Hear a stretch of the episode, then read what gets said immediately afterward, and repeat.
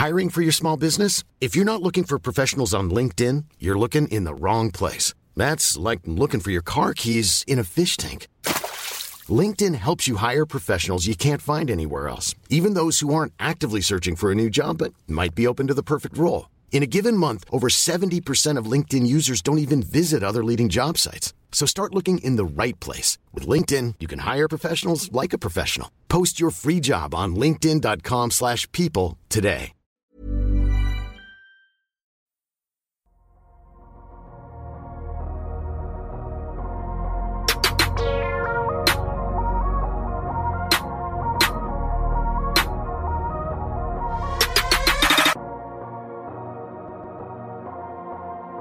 Salut à tous, épisode euh, très spécial de Dunk Hebdo. Aujourd'hui, c'est Adrien qui vous parle. Ceux qui euh, nous regardent sur YouTube sont peut-être déjà au courant. On est au complet aujourd'hui pour le dernier épisode de 2020, un épisode d'introspection. Introspection à base euh, de 5 questions proposées donc par le premier membre que je vais présenter aujourd'hui, le grand spécialiste français des Memphis Grizzlies, c'est Tom. Ça va Tom? Ça va et toi? Eh bien ça va très bien. de vous retrouver. Exactement, pour euh, la dernière de cette année, une sélection de questions donc que tu nous as proposé et qui a été validée par le grand chef Ben. Comment ça va Ben? Ça va et mon coiffeur n'est pas à la retraite, mon coiffeur n'est pas en confinement au Pays de Galles, mon, mon coiffeur va très bien, il adore mes cheveux. Merci beaucoup. on voit la réaction aux, fidèles du podcast qui réagissent euh, sur Twitter. Ensuite, on va, on va conclure le, trio des vétérans avec euh, la nouvelle star montante du scouting international, avec des articles dans la langue de Shakespeare, dorénavant, monsieur Alain Guillou. Comment ça va, Alan? Salut les gars, salut à tous. Ouais, j'ai un peu eu le temps chargé, mais j'ai trouvé une petite plage pour euh, venir avec vous. Ah, on t'en remercie. Ensuite, on a eh bien, euh, le père Castor de la galaxie NBA euh, FR, à qui ce cher Winston des chroniques de Motor City a dû faire appel pour notamment compter les exploits de LeBron. C'est évidemment Ilias. Ça va, Ilias? Est-ce que j'ai la tête de quelqu'un qui va bien Non, si ça va, ça va, ça va, mais euh, en tout cas, je vais beaucoup mieux que les Pistons. C'est au moins ça de prix. Et, enfin donc, eh bien, euh, last but not least, euh, il s'est délecté par avance de certaines questions. On va être honnête, on est très teasé par ce cher Madiane. Ça va, Madiane? Ça va, ça va. Alors donc bah voilà, on est 6, 6 intervenants, 5 questions, c'est euh, l'introspection 2020 chez De Kebdo et c'est parti.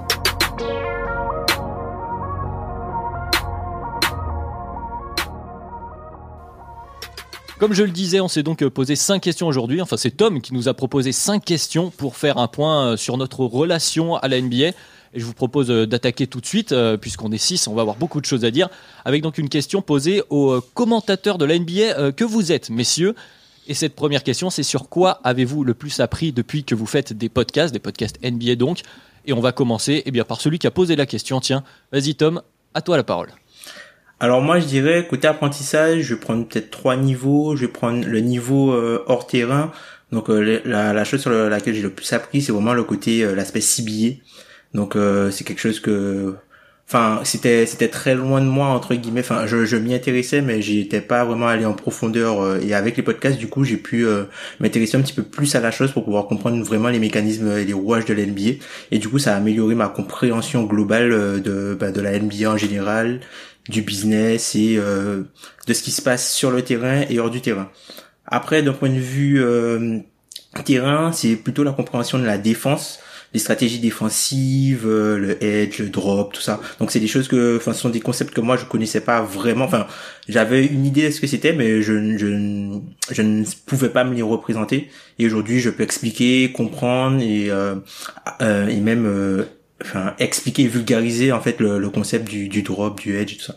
Donc ça, ce sont des des paramètres un peu importants. Et puis L'autre chose que la dernière chose, je dirais, c'est euh, l'importance de enfin de croire que euh, tout le monde peut jouer le titre.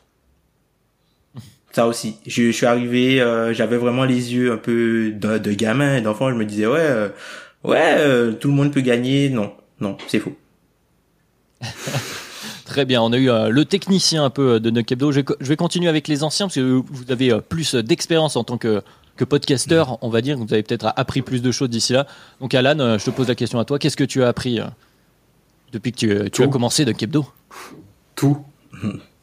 bah, énormément de choses. Euh, comment déjà comment regarder des matchs, quoi regarder, qui regarder, et ensuite bah, bah, les rouages de la NBA, ça c'est en parlant avec Tom, Ben et Pierre aussi, maintenant avec vous, comment ça fonctionne, comment qu'on n'est pas sur Touquet, qu'on fait pas des échanges, on fait pas des trades comme on veut, dans le sens où on veut, que euh, on balance pas des pics euh, n'importe comment, qu'on voilà tout cette tout cette chose là, je l'ai apprise. Bah, je, je, je, je, le savais, mais je l'ai euh, matérialisé et je l'ai vraiment bien plus appris en parlant avec vous et en, et en, regardant la NBA. Donc c'est à deux niveaux. Donc c'est comment regarder des matchs, qui regarder, comment faire. Quand on se dit voilà, on a un podcast, on va faire un podcast sur une équipe ce week-end, bah va falloir qu'on regarde trois, deux ou trois matchs d'une d'une seule équipe. Bah c'est pas pareil que de regarder son équipe de cœur euh, à une heure du matin euh, un soir. Et puis après voilà le fonctionnement, les mécanismes de, de la NBA, tout ce qui est salary cap. J'avais aucune idée de, de comment ça fonctionnait. Euh, le cap, je connaissais vraiment peu de choses dessus. Euh, maintenant, euh, je peux pas t'en parler, mais je peux te, je peux parler euh, en soirée d'une de la taxe Apron. Apron. Apron. Euh, voilà, mais voilà, donc énormément, énormément de choses vraiment.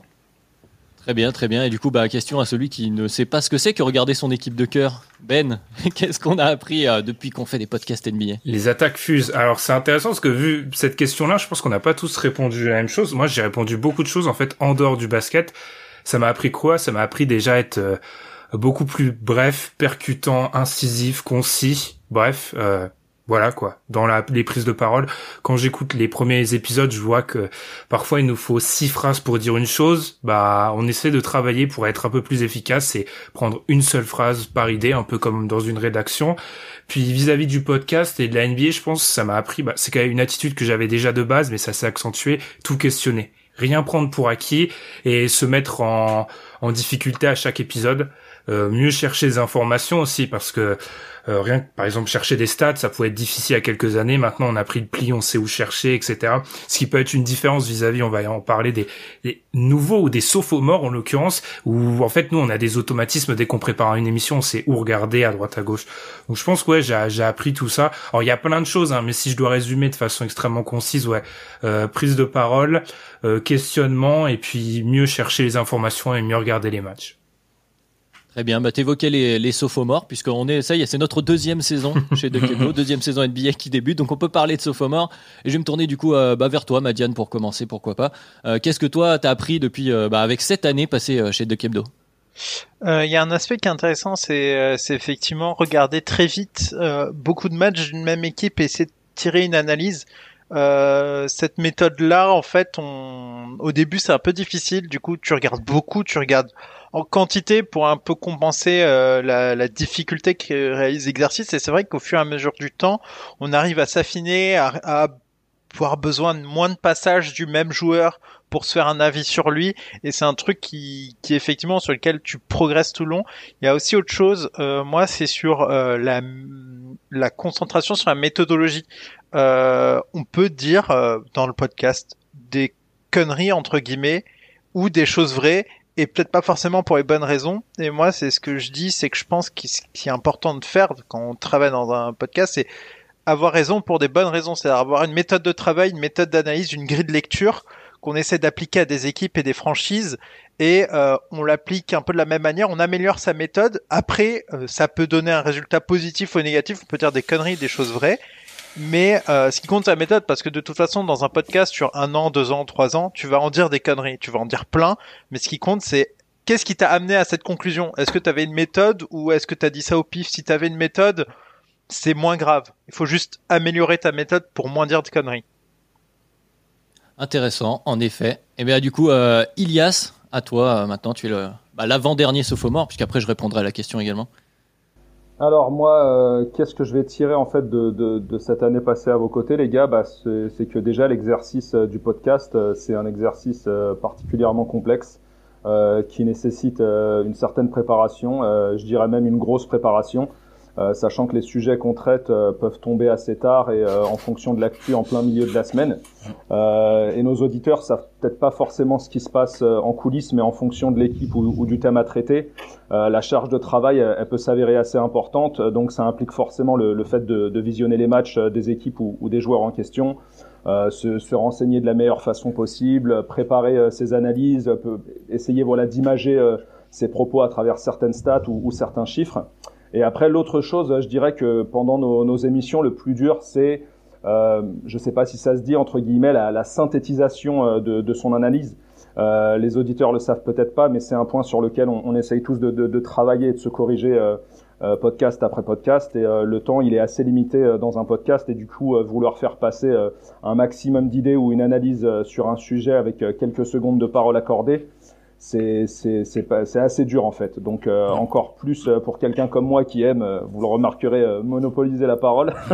non pas que voilà j'aime écouter me parler, mais c'est que j'essaye d'être assez pointilleux et j'ai pas pour habitude de laisser passer des détails. Donc voilà, même après une réécoute du podcast que j'ai pu enregistrer le week-end d'avant. j'ai souvent tendance à me dire putain j'ai oublié de mentionner tel stat ou tel contexte qui aurait pu mieux asseoir mon, mon propos ou mon avis. Donc euh, voilà, c'est surtout ces, deux points-là que, j'ai pu apprendre à vos côtés pendant un an. Je vais rebondir euh, dessus pour répondre moi aussi à la question. Effectivement, c'est un des premiers trucs que j'avais euh, noté, la difficulté de bien articuler un avis qu'on peut se faire. Alors, comme tu disais, Madiane, il y a ce taf d'analyse qu'on apprend à regarder un petit peu différemment la NBA, même si on le faisait forcément d'une certaine façon aussi, mais avec notre patte à nous, mais articuler un avis correctement en essayant à la fois d'être concis et de pas comme tu disais, Elias, de ne pas oublier quelque chose. Souvent, à la réécoute, on se dit, ah là, j'aurais pu rajouter quelque chose. Ça, c'est pour la partie, euh, la partie podcast, donc je te rejoins totalement. Et puis après, plus euh, sur la partie NBA, à force de, de se pencher sur des sujets un peu plus, euh, avec des axes un peu différents. Le podcast, ça nous pose, ça nous oblige à nous positionner différemment de ce qu'on a l'habitude de faire quand on est un simple fan, même si on est un petit peu observateur. Et donc, ça a fait évoluer, moi personnellement, ma vision notamment de, du, travail de, GM, des front office en NBA. Tu parlais, Alan, tout à l'heure, de, on n'est pas sur NBA 2K, c'est un peu ça.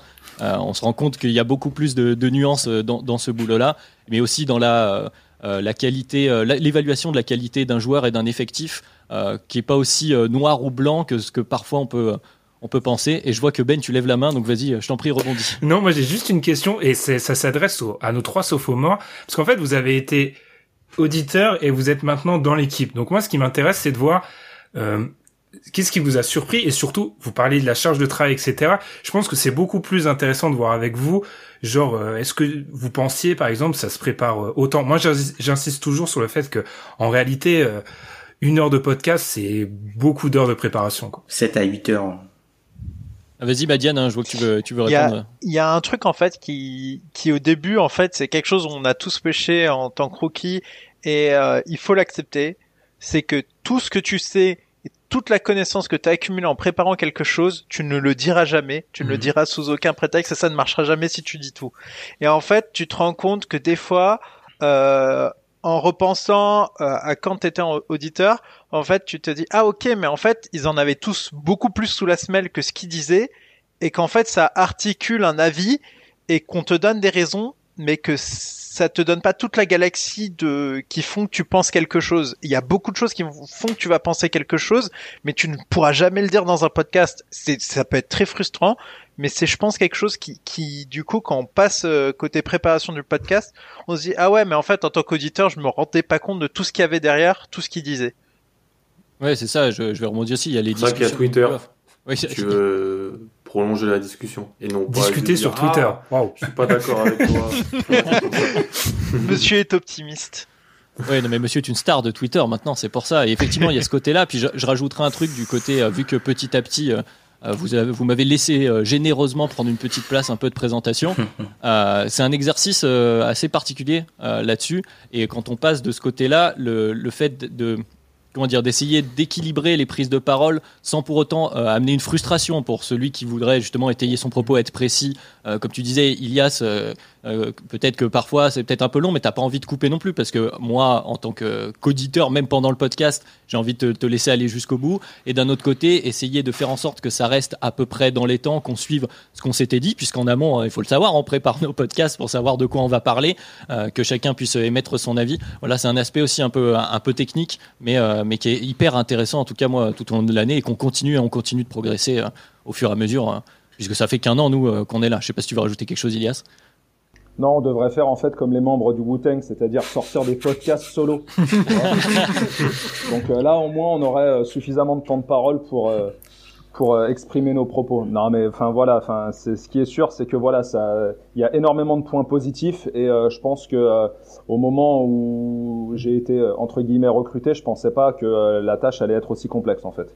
Mine de rien, c'est du c'est du travail et voilà, les, les, auditeurs le savent pas forcément, mais tout ça c'est quelque chose qui se prépare largement en amont et quand on arrive voilà le dimanche pour enregistrer, c'est généralement faut être prêt et bien informé.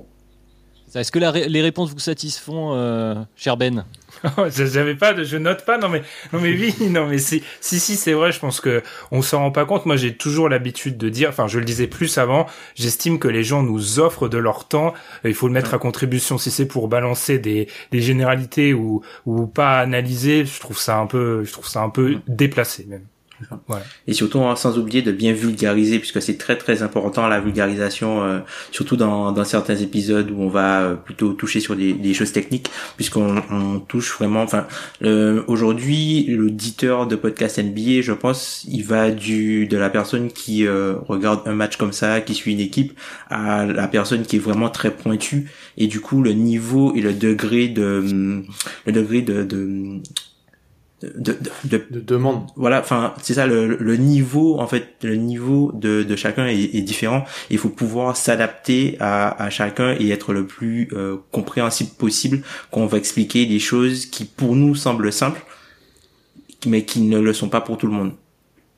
Et d'ailleurs, ça soulève un point intéressant aussi, tu m'y fais penser, je rebondis dessus, mais sur euh, le choix éditorial, c'est un grand mot, mais quand même, il, s'y prête, euh, du podcast, et c'est une réflexion qui est euh, permanente, notamment chez toi, Ben, parce que tu, tu chapotes un peu tout, mais c'est une discussion qu'on a entre nous sur justement ce que tu disais, Tom, où il faut plus ou moins vulgariser. Quelle est notre place, justement, en tant que podcast NBA en France, et, et à qui on s'adresse, et à quoi on doit faire plus ou moins attention? Et d'ailleurs, comme disait Alan, n'hésitez pas à échanger sur Twitter avec nous, parce qu'on prend les retours, positifs comme négatifs, ça nous permet un peu d'affiner euh, justement mhm. ce qu'on est capable d'offrir. Oui, Elias, je Alors, moi, je rebondis rapidement euh, sur ce que disait Tom. Euh, je pense que le côté technique, même s'il n'est pas suffisamment accessible lors d'une écoute d'un podcast, je pense que ça, ça peut aussi jouer sur la sensibilité de chacun, de chaque auditeur, en fait, à, à, essayer de pousser la réflexion, parce que généralement, voilà, quand on, euh, n'arrive pas forcément à saisir euh, ce qui a pu être dit dans, dans un podcast, eh bien ça va peut-être pousser l'auditeur, et en tout cas moi c'est un peu euh, la, la position que j'avais il y a encore un an, à justement faire ses recherches, que ce soit sur des sujets comme la draft, des sujets comme le, le, salary cap et, et, ce genre de choses. Donc je pense que ça peut aussi avoir tendance à créer des, des vocations. il y a vulgariser et donner envie aussi euh, de, de s'intéresser. Voilà, il faut, il faut équilibrer tout ça. Euh, je vous propose qu'on passe à la, à la, question suivante parce qu'elle est un peu euh, corollaire, j'allais dire, à celle-là. On emploie des grands mots aujourd'hui. en tout cas, elle, va, elle va y ressembler peut-être sur cette. Ouais, le, niveau de langue aussi. Je glisse juste ah. ça là aussi. le niveau de langage, effectivement, c'est une question qui se pose forcément dans tout média audio. Euh, en tout cas, c'est sûr. Et donc la, question, euh, la question numéro 2, c'est euh, sur quoi votre regard a le plus changé, évolué? Donc on va retrouver peut-être certaines réponses. Je vais te donner la parole à toi, Alan, parce qu'on t'a un peu moins entendu là, sur ces dernières minutes. Qu'est-ce qui a le plus évolué chez toi ces derniers temps depuis que tu es un membre éminent du podcast Dunkebdo Merci beaucoup. les valeurs des posts, c'est la chose qui, qui a le plus évolué en fait. Je disais pas que pour moi, il y a 5 ans avant que je commence le podcast ou même que j'arrive sur Dunk Hebdo il y a 7 ans maintenant. Ah Parce que ça fait long quand même. Hein. euh, je, disais pas que, un pivot va aller un ailier et qu'un ailier va aller un meneur. Quand même pas. On sait quand même quand on regarde que le, les ailiers sont euh, ce qui t'amène au titre et tout en haut. Mais ce qui est là où j'ai le plus euh, évolué, c'est en fait dans la valeur de ce que ce qu'on les Américains appellent la valeur de remplacement de, de certains postes.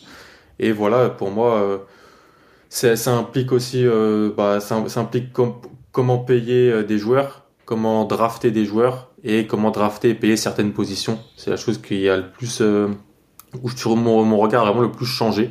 c'est quelque chose que j'essaie d'appliquer au quotidien avec l'exemple, deux bons exemples, donc le, les pivots, mais les pivots non non non générationnels, voilà, qui sortent du, du quatuor Jokic, Towns et compagnie euh, Davis et les, les meneurs backup. Euh, les meneurs backup. Deux postes où la valeur de remplacement est assez haute et en fait, euh, bah, je préférerais toujours signer un agent libre pas cher plutôt que de drafter. C'est la chose vraiment où j'ai le plus évolué et surtout, surtout depuis un an, un an, deux ans, en parlant avec, bah, avec vous tous et, et tout ça. Tu vas avoir du mal avec Peyton Pritchard, hein, toi. bah tiens Tom, t'as pris la parole, vas-y, réponds à la question. Sur quoi ton regard le plus évolué Moi, je dirais clairement, enfin la chose sur laquelle, enfin la chose sur laquelle mon regard a le plus évolué, c'est vraiment le concept de loyauté joueur-franchise. En fait, j'ai commencé les podcasts, j'étais vraiment pro-franchise, et euh, au fur et à mesure, je suis passé pro-joueur en fait. je suis je suis passé, je suis passé pro-joueur et euh, le concept de loyauté, en fait, au début, je pensais vraiment ouais, euh, faut que le joueur soit loyal à la franchise, l'amour du match. Non, chacun est, loyal à, à, à à ce qui lui plaît quoi. Donc du coup, euh, je vais pas reprocher un joueur de, de privilégier euh, l'argent et je vais pas le juger pour ça quoi puisque la franchise ce sera la première équipe à vouloir transférer le joueur pour récupérer un joueur meilleur, tu vois. Moi moi j'aime bien, tu vois par exemple, quelque chose que j'ai pu voir récemment par rapport à James Harden, les les gens qui adoubent le, le comportement de, de Daniel Lillard qui, qui veut rester sans jamais mentionner euh, le fait qu'il est chèrement payé pour rester et qui veulent transférer CJ McCollum pour euh, James Harden alors que McCollum si tu regardes il suit le même principe que Lillard où tout le temps il dit qu'il veut rester à Portland il veut pas bouger il veut pas bouger il veut pas bouger. Et en fait c'est là euh, tu vois l'espèce le, de dualité en fait dans le, concept de loyauté. En fait les fans sont loyaux euh, sont loyaux envers juste la franchise peu importe les joueurs. Et les joueurs ils sont loyaux envers bah, ce qui leur fait envie quoi. Et tu peux pas tu peux pas reprocher un joueur par exemple de, tu peux pas dire à un joueur euh, ouais si t'es si t'aimes tant la franchise que ça prends moins d'argent. Mais où tu vois ça? Tu vois ça c'est des choses c'est c'est une réflexion que moi j'aurais peut-être pu avoir euh, au tout début et maintenant j'aurais j'ai pas le même regard. J'ai beaucoup j'ai j'ai pas le même regard du tout. C'est la chose sur laquelle j'ai vraiment le plus évolué euh.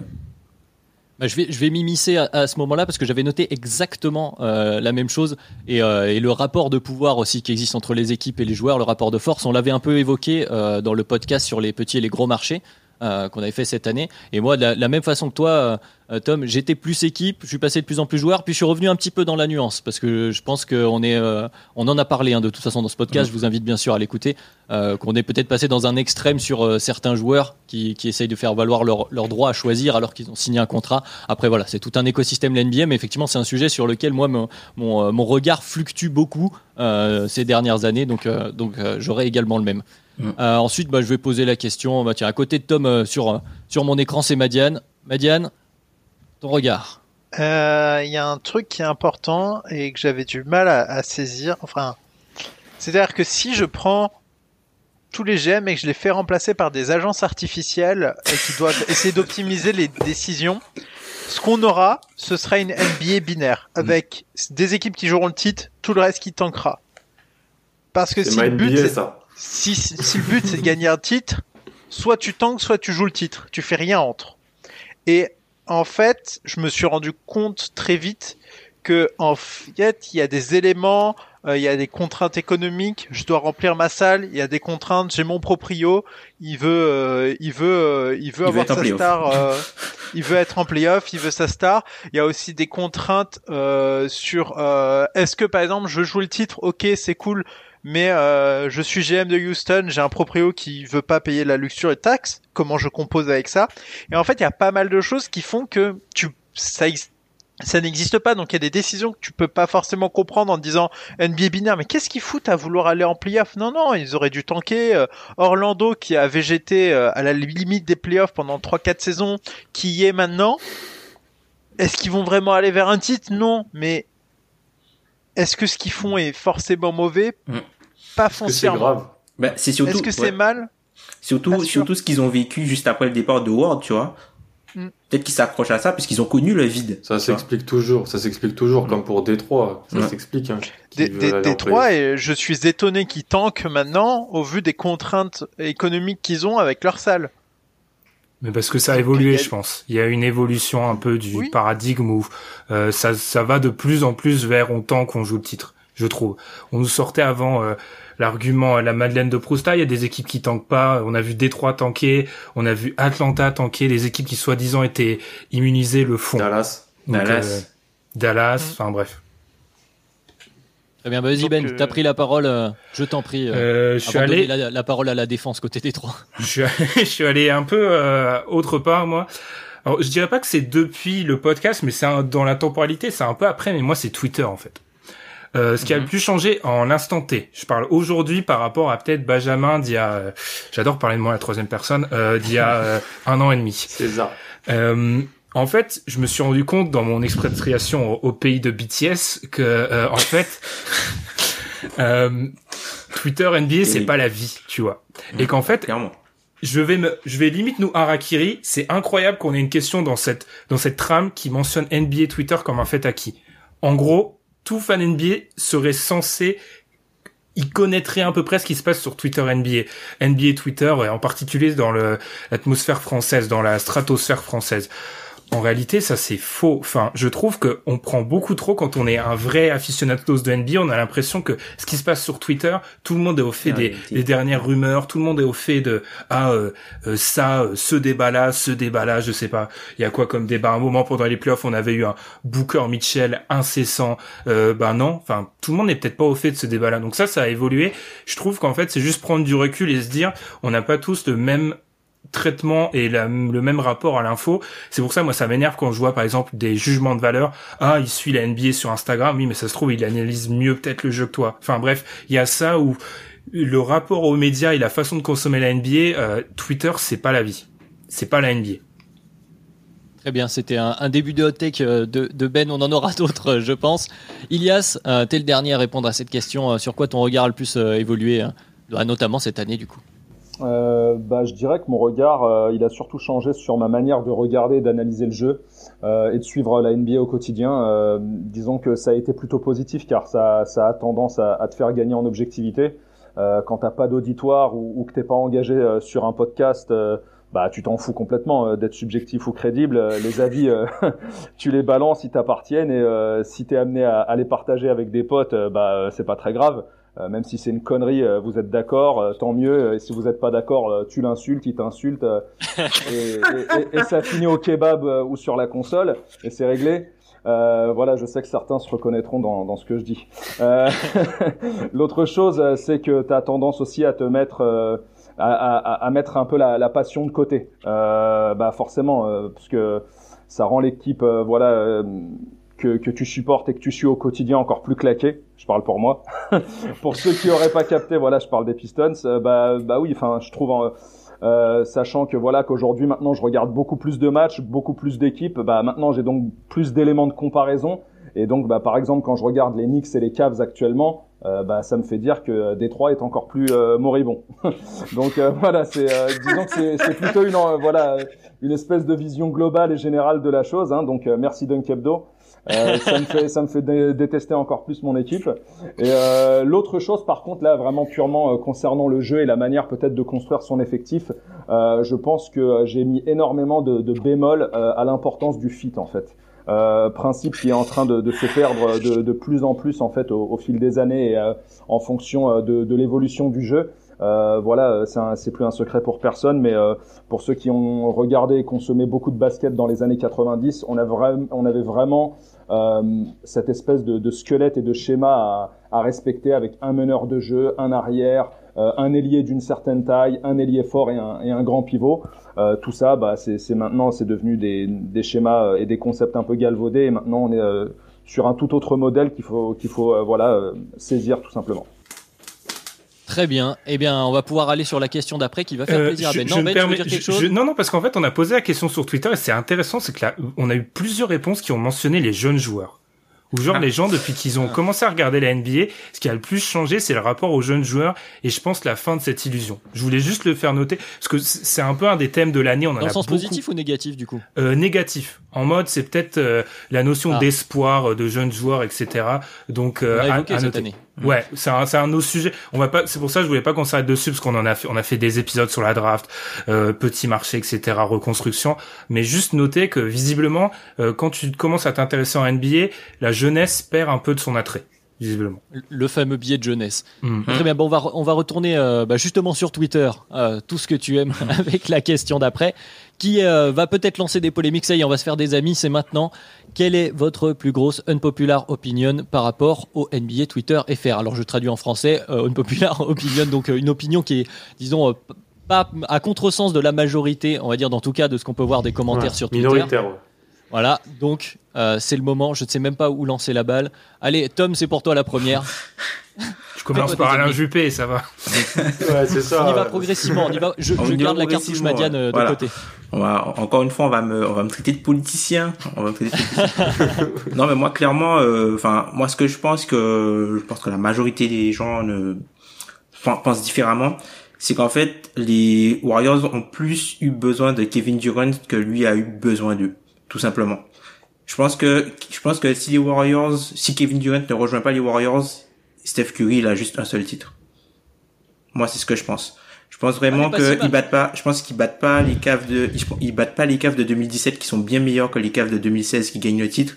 Et je pense que les Rockets de 2018 sont très très très forts. Ils sont avec Harrison Barnes et Andrew- Harrison Barnes au max et Andrew Bogut à la place de, de Kevin Durant sur un 1 plus 1 et euh, David West au, et au minimum vétéran. Tu bats pas ces équipes là. Ah, c'est pas si mal. Hein. euh, T'as été médisant, euh, Ben, Ouais. euh, sur le côté du P. Elle, elle peut, elle peut faire réagir. Celle-là, je connais deux trois fans des, des Warriors qui qui seront pas forcément d'accord, mais c'est mais c'est le jeu, donc très bien. Allez, bah balle à Alan maintenant. Euh, Dis-nous, Alan, fais-toi des amis. Euh, moi, c'est que euh, ah, c'est une- juste que je pense et que je, tr- et je trouve que l'inverse est souvent plutôt mentionné sur Twitter. Donc, je, je sais pas. Ce que vous allez, c'est que pour moi, Kevin Garnett est une deux étages au-dessus de Dirk Nowitzki. euh, Aïe aïe aïe. Aïe aïe aïe. le On va pas se faire, on va pas se faire des amis en France, mais je pense qu'on est, plus- Dans on est le- plusieurs à le penser ici en plus. hein. On all va pas se time et qui regarde dans les et qui regarde dans les yeux Tim Duncan. Il regarde dans les yeux Tim Duncan. On va pas se faire des amis en France. des- hein. Wouah. Ah, ouais, mais donc Mais c'est c'est ce une qu'on va- popular opinion, Tom. Mais C'est moi je pense comme toi. hein. mais, Moi je euh, pense que Kevin Garnett est, est meilleur que Dirk Nowitzki. Après le c'est après c'est peut-être que en termes hein. après ouais c'est ça après en termes de carrière peut-être que la carrière de Nowitzki est plus belle mais je pense qu'à son pic Kevin Garnett est un meilleur joueur que Oh. que Dirk Nowitzki. Moi. En Enfin fait, moi c'est peux pas te retenir là. Je pense- Non, mais en fait, ce qui ce qui est difficile sur J'ai cette même question. pas d'argument à dire. c'est Non, non, bon, mais il y a, y a- y a- en fait, le problème, c'est que n'y a pas d'argument et justement, c'est ce que je vais dire, c'est que je pense que c'est. c'est- Ah si, j'en ai un, j'en ai préparé non, si mais, tu veux. non, non, mais, non, mais au-delà de ça, au-delà de ces arguments, je pense qu'en fait, on ne compare pas tout à fait la même chose. On Hum. compare un poste, mais en fait, c'est pas exactement la même chose. Et ce que t'apportent les deux joueurs et leurs points forts, leurs points faibles, ils sont pas égaux. Et à partir de là, en fait, c'est très difficile à évaluer. Et du coup, que tu me dises A ou que tu me dises B, Bah si, si je te dis Tu trouveras toujours un moyen de le si je- défendre. Si je te dis B, t'as un trou, t'as un mec qui joue pas en défense. Mais bon, ça c'est pas grave. Non mais non mais Euh, tu, tu je, je suis d'accord et il y a peut-être quelqu'un qui te dira euh, mais euh, le shoot de Dirk Nowitzki ça m'apporte beaucoup plus sur le terrain pour X raisons. Enfin en gros selon le point de vue, selon quelles sont les choses que tu mets dans la balance que tu valorises le plus, Ouais, tu vas avoir une opinion A, une opinion B. Mais est-ce que A est A En a fait, raison, B a tort Ça, ça dépend, ça beaucoup que de ta, A- ça dépend beaucoup laisse-moi de ta pondération. A raison. Ça dépend, ça, ça dépend beaucoup de toi, ta pondération. Alan, il tu- parle même pas sur son Je peux même pas parler. Bah, vas-y, vas-y, Alan, vas-y, Alan. Excuse-moi. Bah, t'inquiète, t'inquiète. Mais euh, bah, KG, c'est un des, un, des, un des cinq joueurs à avoir remporté le titre de meilleur défenseur et le titre de MVP. Pas la même année, mais ils sont cinq dans l'histoire à avoir eu les deux. Donc c'est une force euh, révolutionnaire des deux côtés du terrain. Euh, euh, Kevin Garnett. Euh, on lui reproche une chose en fait, qu'on reproche pas à Dallas, c'est qu'il y a cette espèce de romantisme à la française euh, de, de, de Dirk qui, qui gagne avec Dallas en, en 2011. KG, il a un titre aussi avec Boston en 2008, qui est un titre difficile aussi. Il y a des grosses équipes qu'il a, dû éliminer. Euh, c'est une dynastie. Les Celtics, c'est qu'un titre, mais c'est une dynastie quand même 2008-2012. C'est, ça fait pas mal de choses. Et en fait, le seul reproche, c'est qu'il a pas gagné avec Minnesota. Je pense que gagner avec Dallas et San Antonio, c'est un peu plus simple que gagner avec Minnesota quand on voit la, gestion de la franchise. Après, voilà, pour moi, c'est, euh, je, je pense que peut-être aussi parce que les Mavs sont beaucoup plus les fans des Mavs sont peut-être beaucoup plus nombreux sur Twitter euh, que que les fans de Minnesota peut-être que que mais euh, non mais je le sais. Mais je j'assume et je l'ai déjà dit en plus sur Twitter que pour moi Kevin Garnett c'est même pas comparable avec euh, avec Dirk Nowitzki parce que il a révolutionné le poste à son arrivée. Il c'était un des mecs qui, un mec qui était capable de tourner en 25, 10, 6 au milieu des années 2000, en jouant à l'intérieur, en défendant toutes les positions. Pour moi, c'est, c'est pas trop, trop, il trop comparable. Je pense qu'on a la preuve que ton opinion euh, est, clivante, puisque tu n'as même pas placé un mot au début que c'était déjà parti euh, de tous les côtés. Mais je pense aussi ce qui joue un peu contre KG, euh, tu parlais de la Côte d'Amour, le romantisme sur Dallas, mais il y a aussi voilà les déclats post-carrière de KG qui sont pas toujours hyper fines pour rester pour rester poli. Et je pense que ça lui crée des ennemis qui du coup vont de ce qui vont regarder avec ce prisme là sa carrière vouloir le descendre de la même manière pour Paul Pierce d'ailleurs sur, sur ce côté là ils se sont pas fait que des amis cette dynastie des Celtics donc ça, ça, joue forcément. Mais euh, on, va, on, peut pas conclure ce débat-là. Et puis, euh, bah tiens, Ilias, c'est à toi, t'as pas trop entendu depuis un petit moment. Vas-y, c'est à ton tour de, de, te faire des copains. Bah déjà, euh, je vais m'embrouiller avec Tom parce que tout à l'heure, quand il a donné son avis, il m'a un petit peu soufflé justement ma, ma, ma, mon opinion impopulaire. Bah justement, en fait, ce que je trouve le plus surcoté et qui a tendance à énormément revenir sur Twitter pour gonfler tel ou tel joueur, on l'a vu euh, d'ailleurs récemment avec euh, Giannis qui signe euh, son extension max.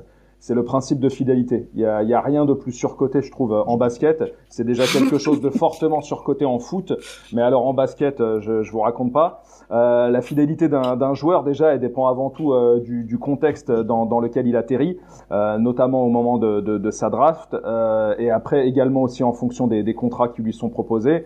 Et tout ça, ça a aussi un peu tendance à favoriser une legacy. Euh, aujourd'hui, on a tendance à, entendre que euh, voilà, Kobe a été euh, fidèle aux Lakers pendant toute sa carrière, ce qui est faux. Euh, voilà pour ceux. il a failli signer chez nous. Voilà, euh, en tout cas signé, je sais pas, mais en tout cas, il a failli être transféré chez vous, tout à fait. Oui. Pour être tout à fait précis, hein, on en revient à, ma, à ce que je disais tout à l'heure.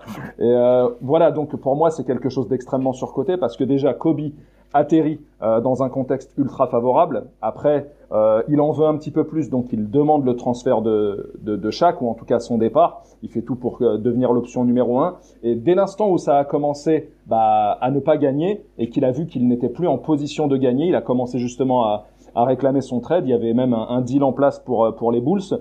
Et c'est là que justement son front office s'est activé pour pouvoir lui ramener Pau Gasol en échange de Kwame Brown. Bien ouais. Bien ouais. Et euh, donc voilà, enfin tout ça pour dire que effectivement il a porté le, maillot des Lakers pendant toute sa carrière. D'autres ont, aussi porté qu'un seul maillot. Mais je pense que tout ça, ça va dépendre euh, beaucoup du contexte dans lequel tu es. Euh, c'est beaucoup plus facile de, de, de, faire toute ta carrière aux Lakers euh, ou dans un gros marché. Là, on peut en revenir un peu à l'épisode qu'on avait fait concernant les petits et gros marchés. Mais par exemple, euh, des joueurs comme Bird ou Magic, imaginez-vous où est-ce qu'ils sont draftés avec leur position de draft. Ils atterrissent dans les deux meilleures franchises. Ça n'a pas de sens. Voilà, ils atterrissent dans les deux meilleures franchises de l'époque et qui sont d'ores et déjà les deux franchises les plus mythiques de la NBA. Donc c'est beaucoup plus facile d'être fidèle, euh, sachant que de toute façon l'argent tu l'auras. Et après, pour ce qui est de, de, de cas comme Giannis, bah je sais pas enfin il y a aussi enfin si aujourd'hui l'extension max a été mise en place c'est justement pour permettre à des marchés comme celui de Milwaukee ou de OKC à l'époque euh, pour euh, l'extension de Westbrook de pouvoir proposer ce type de contrat pour pouvoir justement mettre le grappin sur ta star et ne pas euh, la pousser à aller signer ailleurs. Donc voilà. Donc, le super max ouais le super max. Mm toujours cette histoire de conjoncture qu'on avait évoquée dans les gros marchés, parce que je, pensais à Tim Duncan quand évoquait tout ça, qu'effectivement à San Antonio c'est pas une grande franchise, mais il y a aussi beaucoup de choses qui se sont alignées pour que la fidélité euh, euh, soit respectée des deux côtés. Euh, même Tim Duncan, c'est un très blanc exemple. Il a failli former un, un, trio avec Timac et Grant Hill au Magic. Ça, ça aurait été quelque chose là. Enfin, on n'est pas dans les what on est sur cette opinion. Donc, vous êtes deux, euh, effectivement. Donc, vous allez euh, pouvoir vous faire des, ennemis communs. Je vais garder le meilleur pour la fin. Donc, euh, Ben, je t'en prie, est-ce que tu as une, une opinion impopulaire à nous proposer? Euh, Je sais pas si c'est vraiment impopulaire, mais je rejoins un peu Anne sur la vision française. Je dirais même une vision européenne. Moi, c'est la figure du coach, en fait. J'en ai vraiment, j'en ai vraiment ras-le-bol. Le coach, le coach, ça, ça me gave vraiment. C'est-à-dire, ouais. c'est vraiment la figure du coach. Je trouve qu'elle est d'un point de vue NBA est totalement mal jugé. Je trouve que dans certains cas, j'irais même jusqu'à dire qu'on surestime grandement leur importance en fait. Euh, parce que pour moi, c'est clairement quand on parle du coach, on a une approche européenne, euh, système, etc., etc. Alors que je reste persuadé qu'il y a des choses qui s'appliquent pas en NBA.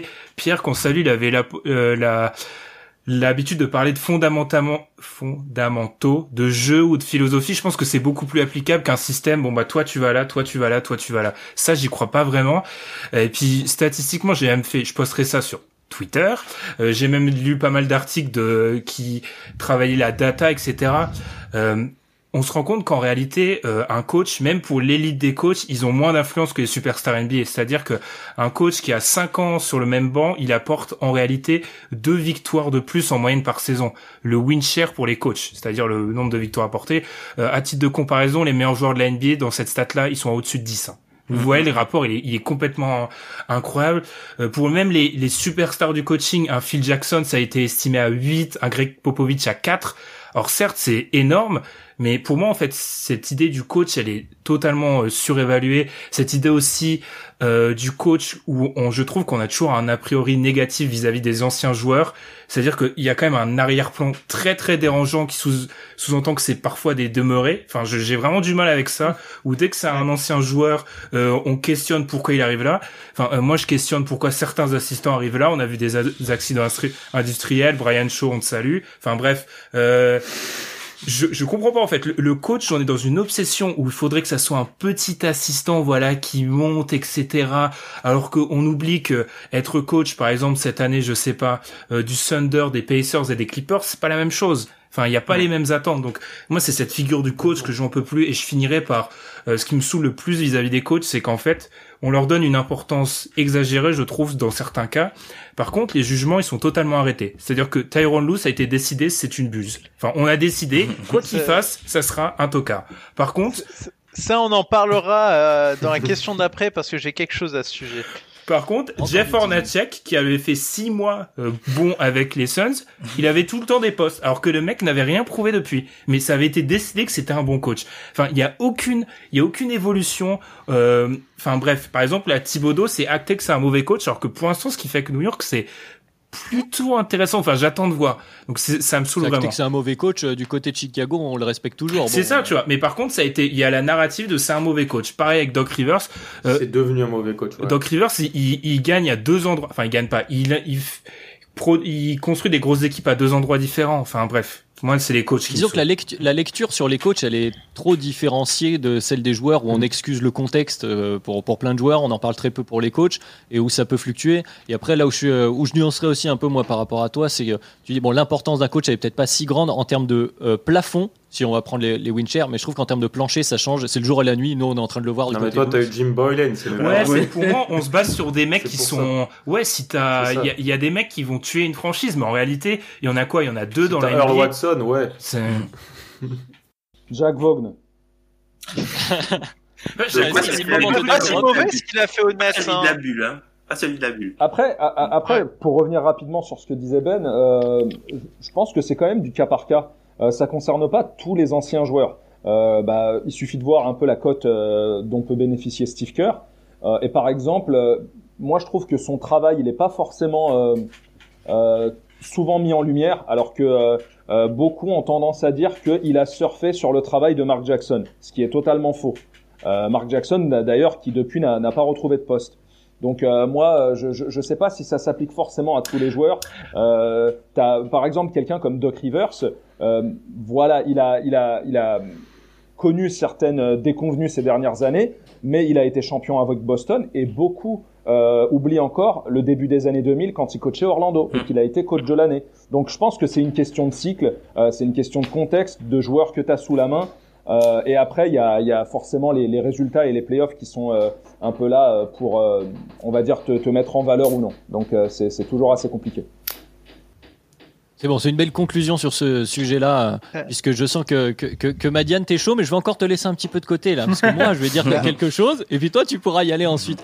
Euh, moi, moi aussi, je pas trop de grosses opinions impopulaires, en tout cas, je pense pas, si ce n'est que je vais pas me faire pote avec euh, ce cher Pierre que tu mentionnais Ben parce que effectivement je fais partie. Mais c'est des joueurs très clivants euh, les Harden et Westbrook euh, notamment pour citer eux puisqu'on se souvient de ce fameux podcast sur le top de la décennie. Vous aviez adoré ma place d'Harden. Harden. voilà je suis pas je, suis- je suis pas je suis pas très fan de ces joueurs là et et je trouve que même Westbrook je vais je vais y aller je vais le dire comme dans la conversation parce que tout le monde l'attend. Je trouve même que Westbrook en 2020-2021 n'est plus un joueur positif en tant que franchise player option numéro 1 c'est-à-dire que par rapport à son niveau actuel, il demande trop de choses, trop d'adaptation à ton équipe. Tu dois trop t'adapter à son jeu, à lui, pour un apport que j'estime personnellement euh, plus suffisant. Euh, mais, euh, mais je pense que je suis pas tout seul parce que c'est quand même un, un- un joueur qui, qui, qui clive, on va dire. Et puis, euh, si je devais en rajouter une, juste comme ça pour la balancer, euh, Zach Lavine est un meilleur joueur que Bradley Bill. Je t'en prie, euh. Marianne, c'est à toi. Euh, difficile de rebondir après ça, mais je pense que je vais, je vais, je vais me faire insulter. Euh, Vas-y quand même tranquille, hein, vas-y quand même hein. Des enfants qui nous ouais, je vais choisir mes mots. Je vais J'ai choisir mes l'impression mots. que je suis avec mon petit frère. là, Je trouve, le- je trouve qu'on surestime le niveau de Tony Parker en France. Je m'attaque à un truc un peu sacré, mais Ah, la tête des mecs. Mais globalement, euh, en fait, j'y ai réfléchi, j'y ai beaucoup réfléchi et, euh, et j'ai été beaucoup traumatisé par un joueur espagnol et ça m'a amené une réflexion qui a commencé à mûrir, etc. Et j'ai regardé, par exemple, son... C'est assez incroyable qu'un Français ait pu devenir MVP des finales, mais je pense qu'il aurait jamais pu faire une meilleure carrière que celle qu'il a fait au vu de son niveau, de son talent, etc. C'est-à-dire qu'il a maximisé absolument tout ce qu'il pouvait faire dans la NBA. Je le félicite pour ça en termes de nombre de titres, avoir réussi à choper un MVP des finales. Quand tu regardes le- les MVP des finales des 35-40 dernières années, à part Iguodala et, en- et Mr. Big Shot avec qui ça peut se discuter euh, sur euh, qui est le plus fort des deux, ben en fait, euh, il fait partie des trois MVP les plus des finales les plus faibles en termes de niveau. Euh, Est-ce qu'on se dit que Kawhi Leonard est devenu un autre joueur depuis son titre de MVP des finales? Il aurait pu sinon se joindre à cette conversation, mais en fait, il, avoir eu un MVP des finales, c'est absolument lunaire pour euh, pour un joueur de ce niveau, euh, et c'est presque une anomalie historique. Et il a fait une carrière énorme, une carrière magnifique. Euh, mais euh, je pense que par exemple un, un- un joueur espagnol qui nous a mis la misère euh, du côté du nord de la France à un moment, bah, je pense qu'il est plus fort et, et que il a Il moins maximisé sa carrière. Quoi? Il aurait dû être MVP des finales en plus, en 2010. Ouais. Il est meilleur Kobe. Et, et, et, et typiquement, il a récolté tout ce qu'il pouvait récolter. Tony Parker, il aurait jamais pu récolter plus, mais je pense pas qu'il est meilleur. Et je trouve que du coup, on surestime son niveau. Alors, il a accompli de grandes choses, mais en fait, quand tu regardes les faits, quand tu regardes son niveau de jeu, etc., est-ce qu'en première option, c'est un joueur qui t'amène au titre? Euh, Il a bénéficié de conditions quand même très, très, très favorables, et du coup, bah, je trouve qu'on surestime un peu son niveau par rapport à ce qu'il est réellement. Mais c'est un énorme joueur, mais il y a un petit décalage. Après, c'est l'histoire de la NBA, hein, c'est toujours les- le, le prisme a posteriori. euh, Puis on est français, faire tu vois.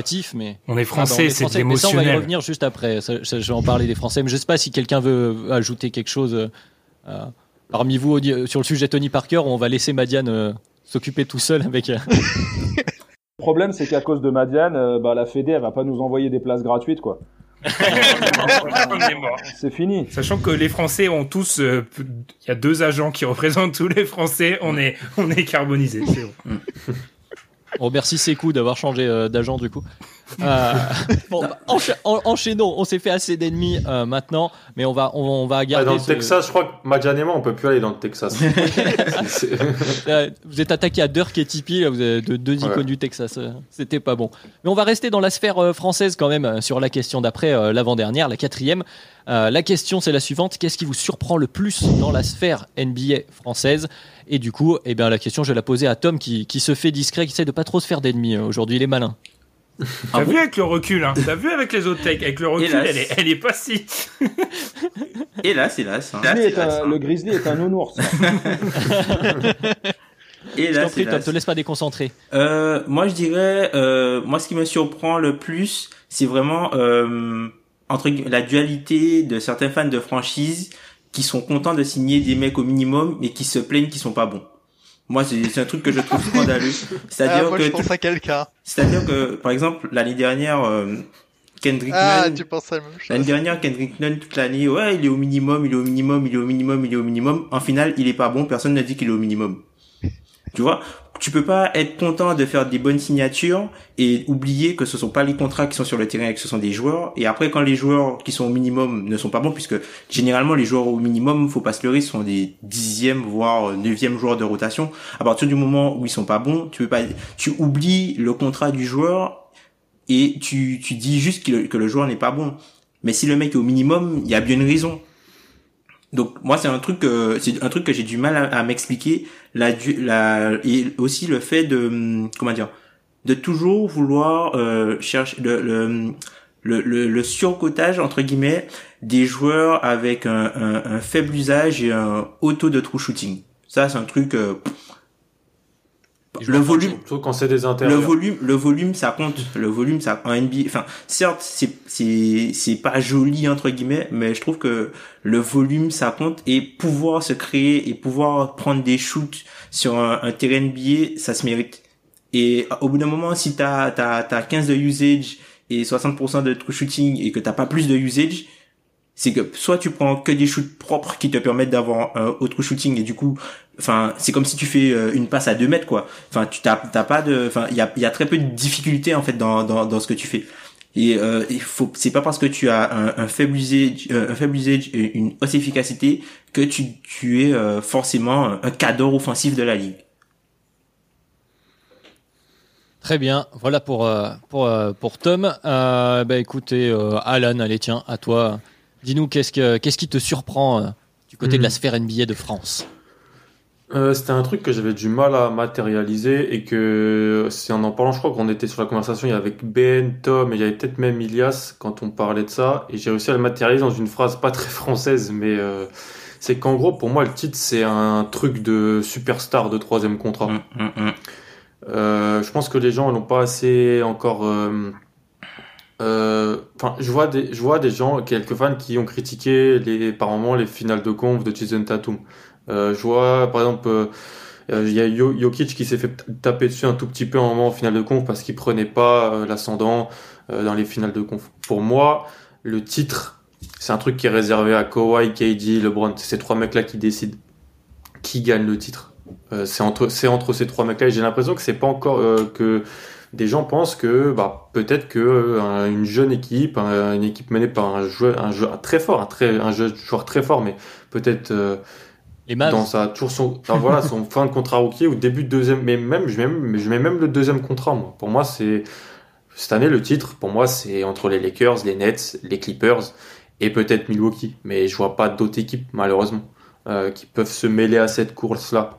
Et donc en fait, j'ai l'impression qu'avant chaque début de, de, de saison, il y a peut-être trop de prétendants, trop des gens peut-être voir des prétendants trop différents, alors que pour moi, je, le, le cercle il est super restreint parce que le titre c'est un truc qui se gagne quand t'es une superstar et que t'as plus de 8 ans dans la ligue. Donc c'est voilà, c'est un truc euh, qui me surprend un peu. Je parle de Tatum parce que j'ai vu des gens, ouais, mais Tatum était dans sa troisième année, il aurait jamais battu LeBron. Au final, c'est c'est pas possible. C'est une Donc, anomalie. euh, Si, voilà. si, si t'arrives à ça. Euh, Alan un peu en guerre contre le, le romantisme, euh, le romantisme dans la, dans la NBA en ce moment, très très pragmatique. euh. Mais, tu vas pas se faire que des potes à. Et ça, je le suis devenu, ça pour répondre à la première question, je le suis devenu aussi grâce à en, analyse, en analysant, en parlant avec Ben, pas beaucoup, avec Tom aussi, euh, avec Pierre aussi, parce que quand, quand Durant a quitté OKC et tout ça, mais on a réfléchi sur tous ces sujets-là. Qu'est-ce que ça veut dire gagner un titre? Quand est-ce qu'on gagne un titre? À quelle période d'une carrière on peut vraiment aller gagner un titre? Et ça m'a fait évoluer. C'est quelque chose que, qui me surprend encore dans la, dans la. Tu vois, on parlait. Embiid, euh, je suis pas le plus grand fan d'Embiid. Embiid s'était fait un peu taper dessus quand ils sortent avec les, Sixers, mais tout avait été bien fait pour les Sixers. Ils sortent, mais voilà, c'est- pas encore le temps de jouer à l'Embiid. Les, timelines, les, les contextes, tout ça, c'est hyper important, je trouve. Non, mais je suis d'accord avec toi, mais je rajouterais juste, moi, dans ce sphère-là, c'est, euh, je te donne la parole, Ben, après, euh, je t'ai vu, mais c'est, euh, on juge beaucoup les carrières sur euh, les titres. C'est un sujet qui revient régulièrement. On en parle beaucoup euh, de, de juger des certaines carrières sur des titres. Effectivement, les timelines, elles sont pas si grandes que ça pour les joueurs majeurs, hein, parce que là, on parle des joueurs majeurs de NBA. Et effectivement, il y a souvent, euh, il y a peu d'élus en fait au final. Donc c'est pas une honte de pas de pas aller au bout euh, pour tout le monde. Voilà, c'est juste la petite nuance que je voulais amener. Ben, je t'en prie. Euh, non, c'est juste par rapport à ce qu'a dit Alan que je. Enfin une analyse à laquelle je souscris. Euh, le plus gros bad buzz, on va dire notre plus gros bad buzz de 2020, c'est quand on dit en gros ah euh, je sors, c'était un peu un test grandeur nature, on va être honnête. Je sors une phrase pour dire en gros que j'avais dit dans un podcast, la même qu'Alan en fait. Le titre euh, première option c'est Durant. Euh, Kawhi, LeBron. Euh, gros bad buzz, les gens disent, vous dites n'importe quoi, bah, bref c'est Twitter, tu peux pas discuter. Et à l'image de Twitter, comme d'habitude, on balance l'épisode quelques jours après, on n'a pas vu une seule réponse en fait. Il n'y a pas d'arguments structurés qui peuvent nous montrer, on nous dit ah vous lisez juste les MVP des finales. Alors déjà c'est quand même un petit peu un petit peu marquant que les mecs se partagent les MVP des finales depuis 10 piges peut-être. Vous pouvez peut-être comprendre un truc. Et autrement, enfin il n'y a pas d'arguments structurés qui qui peuvent te prouver le contraire en fait. Comme quoi ces mecs-là ne se euh, ne se partagent pas le titre. Donc c'est un peu ça. Très bien, très bien. Euh, je vais donner la main à, à Ilias que je vois euh, commence à avoir la main sur le côté de la joue là. Vas-y, enchante-nous. Qu'est-ce qui te surprend? Euh, Ça concernerait la frange un peu euh, des anciens à laquelle j'appartiens euh, sur Twitter et euh, cette espèce en fait de conservatisme de mecs en fait qui veulent toujours pas évoluer avec le, le, jeu et le sport qui suivent maintenant depuis presque 30 ans. C'est-à-dire que dans leur opinion, ils ont beau consommer du basket au quotidien, toujours suivre leurs équipes, ils restent persuadés euh, que euh, le jeu des années 90 ou 2000 c'est quelque chose de supérieur euh, au jeu actuel. Euh, tout simplement parce qu'il y avait cette, espèce de d'intensité qui s'invente autour du jeu de, de ces années-là. C'est pas que le jeu était comment dire plus physique, c'est juste qu'il était peut-être un peu plus permissif. Mais en termes d'intensité, ce qu'on a aujourd'hui, c'est très très violent. Euh, en ce moment, c'est pas c'est pas forcément le cas. On n'est pas trop dans l'actu de l'intensité. Euh, quand on voit certaines équipes jouer, euh, c'est pas c'est pas trop le cas. On a une année particulière. voilà, c'est ça. Et bien souvent, en fait, le terme qui revient chez ces gens-là, c'est oh mais regarde les Warriors, regarde les Bucks, regarde les, les Rockets, ça fait que shooter à trois points comme si en fait le fait d'avoir des, des, pluies diluviennes de, de, de, bombardements à trois points comme on en a eu euh, la veille euh, lors du Milwaukee euh, Miami où Milwaukee a battu le, le record NBA avec 29 tirs à trois points comme si en fait le fait de retourner en arrière et de voir en fait des jeux au poste de Mutombo qui tape des hook-shots, c'était quelque chose de plus, plus, spectaculaire. Donc non, enfin, je pense qu'il y a une espèce de romantisme qui s'est installé et je pense que à l'image des superstars, euh, on a commencé en fait à, à, se porter un peu trop garant de euh, euh, d'une certaine époque, de certains joueurs, de la legacy de certains. Et voilà, donc je vais pas m'épancher en prenant des cas particuliers, sinon là c'est clair que ça va être Hiroshima sur Twitter. J'ai vu que ça, ça veut réagir à, à droite, à gauche. Vas-y, Alan, je t'en prie, commence. Non, je veux juste faire rapidement, mais ça c'est un truc dans l'histoire c'est toujours mieux avant de toute façon. Ouais. Les Romains, c'était toujours mieux avant, euh, 30 ans avant. C'est toujours mieux avant. Donc, de toute façon, on peut rien faire avec ça. Et surtout, moi, sur l'intensité, euh, oui, les gens critiquent beaucoup des fois la saison régulière et ils mettent en avant les en exergue les playoffs des années 90. Je suis pas persuadé, je suis pas sûr que tous ces gens aient vu tous les matchs de saison régulière des années 90. Il y avait sûrement aussi des matchs avec pas d'intensité, mais on, on aime toujours mettre en avant quand il y avait l'intensité. Euh, juste une question piège. Attends, Ilias, il y, a, Badien qui voulait réagir, mais j'ai une question piège pour toi, Ilias, comme ça euh, tu peux rebondir. Est-ce que le rap c'était mieux avant? Ah, ça c'est sûr. et le pire, et le pire, c'est que ça se discute pas. Donc en gros, il n'y a même pas de débat à poser ou de, de, conversation à lancer. Euh, c'est sûr que non.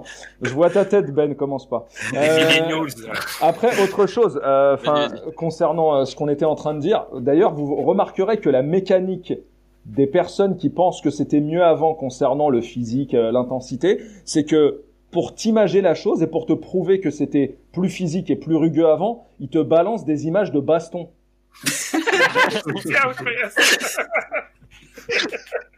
ouais, le palace. Qu'est-ce que tu veux que je te dise? Pourtant, moi, je suis fan d'une équipe qui a peut-être eu euh, en voilà euh, qui, qui a eu euh, en tout cas en son sein dans son histoire l'équipe la plus la plus violente qui soit. Mais crois-moi que quand tu remates certains matchs certes euh, Détroit était rugueux dur intense mais c'est pas pour autant qu'aujourd'hui quand tu vas regarder certains matchs de playoff récemment je m'étais refait par exemple le match 7 des finales NBA 2013 entre entre Miami et San Antonio. Mais l'intensité je crois que faut, faut vraiment dire à ces gens-là d'aller remater ce match-là. C'est incroyable. Chaque panier doit être mérité. L'intensité, c'est pas que le contact physique, c'est ça aussi. Le, le- c'est sur la définition du terme d'intensité. Mm. Une intensité physique. Faites un sprint, vous allez être contre personne, c'est intense. Donc euh, voilà. Madiane, ça fait un petit moment que que, que t'as pas eu la parole alors que t'avais levé la main. Donc je vais être un, un professeur équitable. Madiane, je t'en prie, c'est à toi. Non, mais c'est c'est une affaire, euh, c'est une affaire de souvenir aussi. C'est-à-dire que euh, on regarde toute une saison. Honnêtement, euh, le vieux Knicks Bulls, je vais pas m'en souvenir. Par contre, le match qui aura été cool, genre le OKC Warriors euh, d'il y a quelques années, bah ouais, je vais m'en souvenir.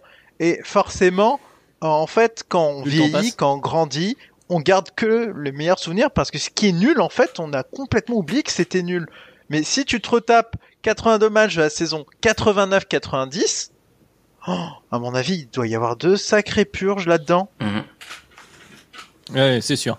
Après, pour, pour nuancer un peu le côté, euh, euh, tu sais, sur les, les trois points que, que tu évoquais, Elias, les trois points face au, euh, face au hookshot de Dikembe Mutombo, euh, c'est vrai que le, le jeu au poste, il, il divise. On va dire que c'est quelque chose qui n'existe presque plus euh, dans la NBA moderne pour euh, plein de raisons qui se justifient totalement euh, d'un point de vue statistique, mais qui manquent à certains, puisqu'il y a une certaine esthétique, une certaine technicité au jeu Comme au poste. pour les coachs.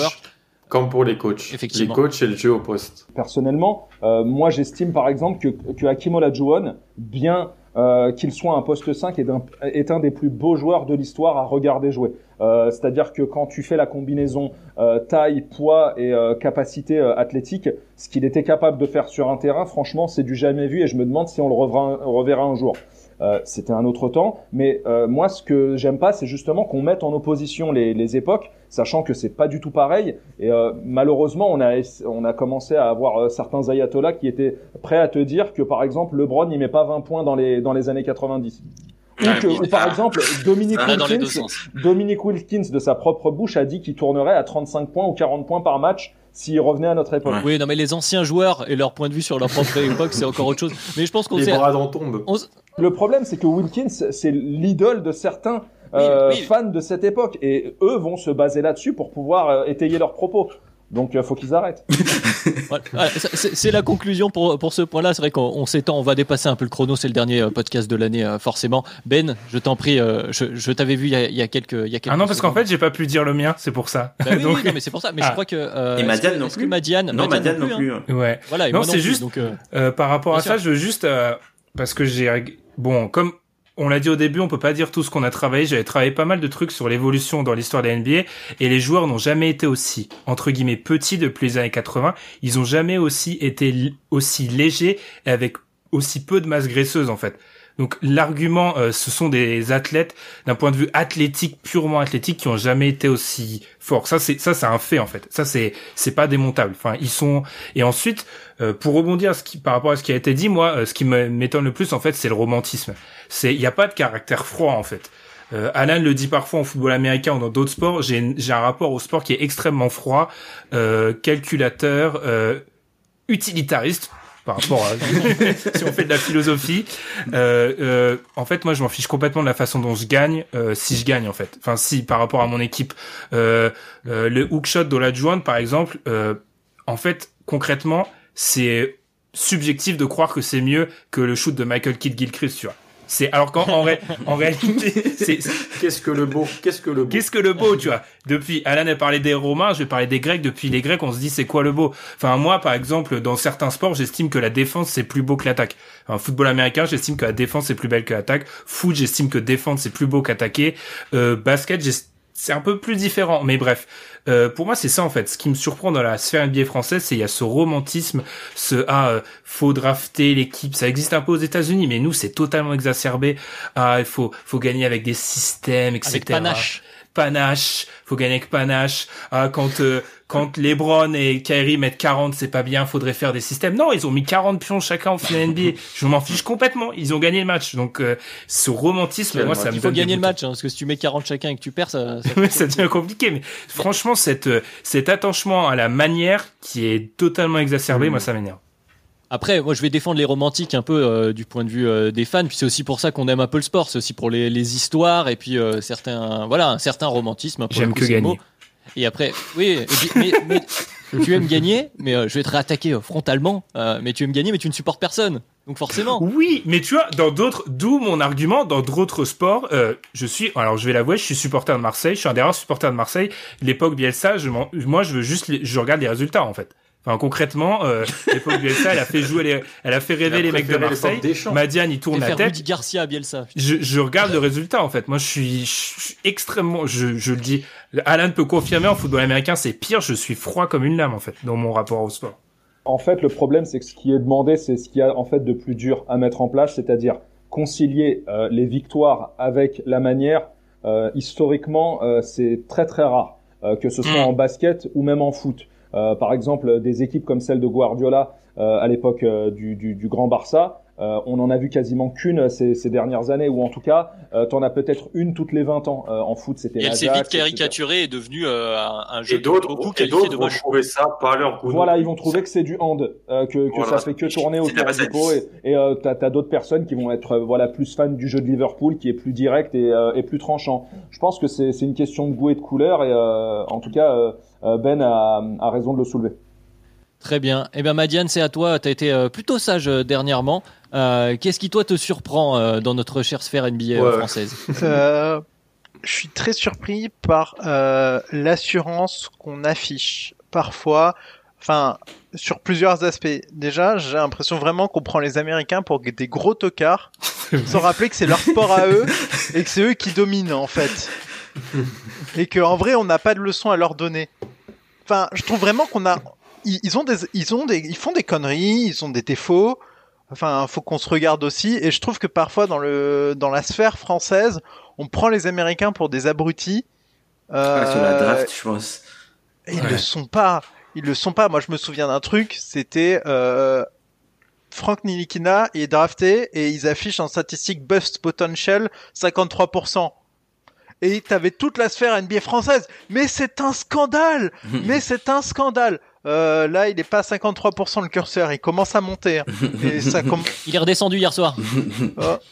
Non, non, mais en- enfin voilà, euh, il y, a, il y a des choses et il y a, y a un truc qui est important et c'est Ben a évoqué Tyron Lue. Euh, Il y a euh, ce qu'on appelle euh, les espèces de maîtres à penser. Il y a un mec qui a dit un jour que Tyron Lue était un tocard. Il y a tout le monde qui le répète. Il y a personne qui dit pourquoi. C'est moi qui ai dit ça. je, je ne crois pas, je ne crois pas que tu es celui qui a influencé toute la sphère française de la NBA. Mais par exemple, Tyron Lue a une image désastreuse en France Ouais. comparée Il y a aux un délit de États-Unis. faciès sur Tyron Lue aussi, avec Mais le je même où il a une comprends tête pas. un peu ahurie. Mais je comprends pas ce qu'ils leur a fait. Et, et ils prennent, ils le prennent pour un pimpin. Le gars, il est champion NBA avec les Cavs. Mm. Et les gens le prennent raison, pour un pimpin. C'est incroyable. Enfin, Il y a le délire Iverson. Iverson, ouais, ouais. non, mais je sais Il y a pas. aussi, il y a aussi ce qui s'est passé avec hein. Blatt. Il y a aussi ce qui s'est passé avec Blatt juste avant Ouais. où Blatt c'était Blatt, il vraiment, venait euh, d'Europe, donc Voilà, tu il vois, venait d'Europe, tu vois. euh, Mais ça en Il fait pas pour autant un tocard fini. Et je pense que, je pense qu'il faut quand même mesurer un peu. Et il passe pour un tocard. Et c'est juste parce que quelqu'un l'a dit. Et je trouve qu'il y a parfois des, des choses, des takes, des phrases, des, des mecs qui se tapent des réputations sur, dans la sphère française de la NBA qui le méritent pas forcément. Juste parce que il y a quelqu'un qui l'a dit. Et puis du coup, ben, c'est, c'est ce que disait Étienne Klein. C'est l'ultra crépidarnianisme. C'est, euh, je mesure pas euh, mon incompétence vis-à-vis d'un sujet. Le maître l'a dit, donc je répète ce qu'il a dit sans exercer mon esprit critique sur ce qu'il vient de dire. Enfin, il y a quand même beaucoup de choses de ce type, et ça concerne pas que la NBA, mais sur la NBA, il y a quand même pas mal de choses très bizarres en, en termes d'opinion en France. Et quand tu passes de l'autre côté, côté Atlantique, bah, de l'autre côté de l'Atlantique, tu, tu, tu vois qu'il y a certains trucs en France où, enfin, on est chelou, hein. Pardon, sur Alors, y, en- a aussi opinions. chez eux. Mais Alan, je t'ai vu lever la main, tu voulais euh, réagir au milieu. Ouais, et juste sur ça, sur Lou en plus, euh, il c'est le, il- vu qu'il a été coaché, vu qu'il a coaché LeBron et que après, il a pas coaché une équipe mauvaise sans LeBron et qu'il l'a fait réussir comme Spolstra, il aura jamais le biais du ah mais il peut réussir sans LeBron parce que là, qu'est-ce qui se passe si les Clippers gagnent? Ça sera pas Lou. C'est Kawhi, Paul George. et- Paul George. Tu vois, ça sera ça. Mm. Là où euh, Spolstra, qui a énormément de crédit, lui, et à juste titre, c'est un excellent coach. Lui, il a réussi à amener Miami en playoff avec une équipe moribonde, il a réussi sans tout ça. Donc ça, ça joue. Et en fait, on juge beaucoup les coachs sans juge, en, en fait, on juge les coachs en fonction de leurs équipes quand ça nous arrange pour notre euh, notre avis. C'est-à-dire que quand ils sont, quand on l'aime pas, bah c'est parce que soit il est mauvais avec une mauvaise équipe, soit il est bon avec une bonne équipe. Mais ça sera jamais l'inverse, c'est des choses binaires comme ça. Donc c'est assez binaire comme euh, comme Bah, tu vois, on peut prendre, on peut prendre, on peut prendre juste l'exemple de, de Frank Vogel. Hein. Frank Vogel, euh, dans son passage, il a fait, il a un passage à Orlando, Frank Vogel. Il a pas fait Indiana Oui. Lakers, hein. Il y a un passage de Frank Vogel à Orlando et ça s'est pas forcément bien passé. Ouais. Et puis, euh, comme par, là, il, enfin, pas comme par hasard, tu vois, il est coach au, Lak- au- aux Lakers, il gagne le titre, la narrative sur lui a totalement changé. Quand tu prends ce qui s'est dit, Ouais, mais les gens disent que c'est LeBron. Oui, c'est le ça. de Ça a LeBron, pas changé sur voilà. Vogel. Hein. Vogel, on pense que c'est un gestionnaire en fait. Alors qu'il a Pas imposé des idées ça, extrêmement hein. intéressantes. Je pense que Vogel, il a plus de crédit pour ce qu'il a fait à Indiana pour, plutôt que son titre aux Lakers. Alors que Vogel, quand tu regardes les analyses, c'est pour ça que je levais la main, quand tu regardes les analyses statistiques, Vogel, c'est un des mecs qui fait le plus surperformer ses équipes à travers euh, l'histoire. Genre récemment, c'est il est dans le top, top, top. Genre plus que Stevens ou Spolstra, tu vois, statistiquement. Alors que personne parle de Vogel De dans ces termes-là.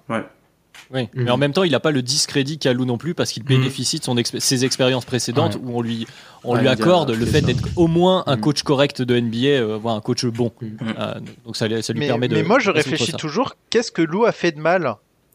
Ah, mais, il fait pas de hein. Il fait pas de Oui, système. les gens on y. On y revient. Il a des ça. équipes de stars et il a ça. laissé jouer ses stars. Comme disait Ben, ils ont mis 40 pions chacun. Euh, les ouais, gens oublient qu'il change son line-up en finale 2016. Ouais. Il inclut Richard Jefferson, il joue plus petit pour s'adapter à comment joue Golden State en face, mais ça personne va jamais le dire. Euh, mais quand, il, quand il fait jouer des Channing Frye que des shooters avec LeBron, c'est c'est c'est c'est des idées. Mm. C'est des idées. C'est pas un Mhm. système, mais c'est des idées de jeu.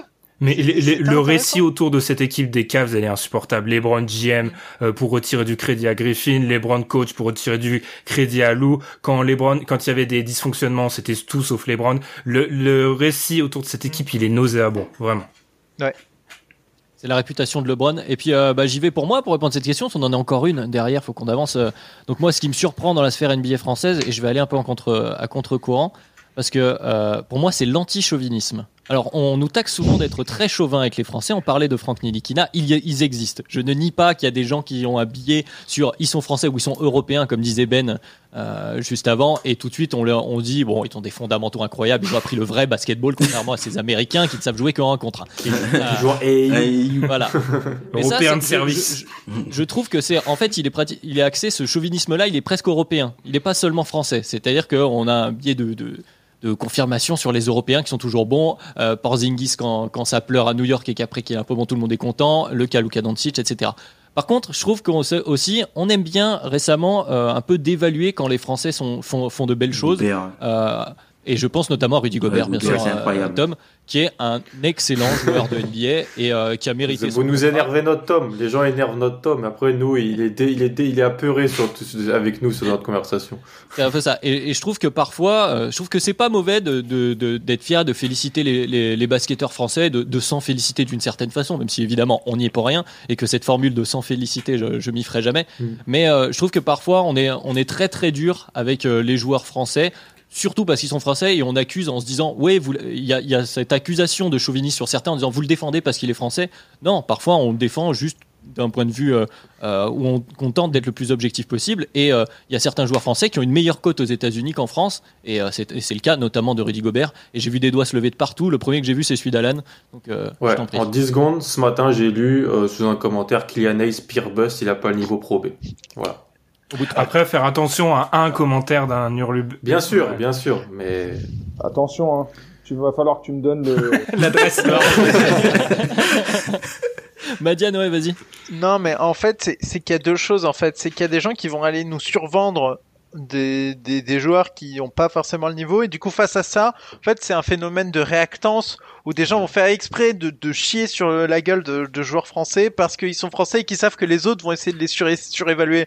Non, moi, moi, je donne un autre exemple. Je trouve qu'Evan Fournier, euh, putain, à Il est Orlando, solide, euh, il est solide Fournier. c'est solide ce Ouais, il est solide Fournier. Mais vraiment, carré, je, vraiment je, je pense que je le, je le verrai, je le verrai euh, jouer dans beaucoup d'équipes en fait, Mm. avec ce qu'il apporte, etc.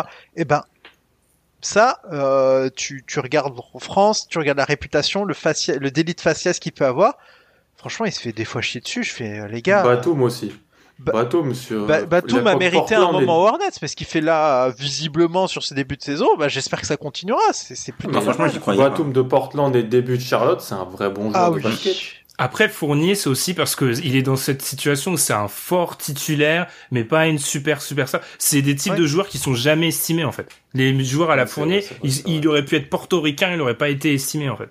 Bah, après, Ouais, je pense que c'est, aussi à cette. euh, Ouais, vas-y, vas-y, Tom, vas-y, vas-y, vas-y, vas-y.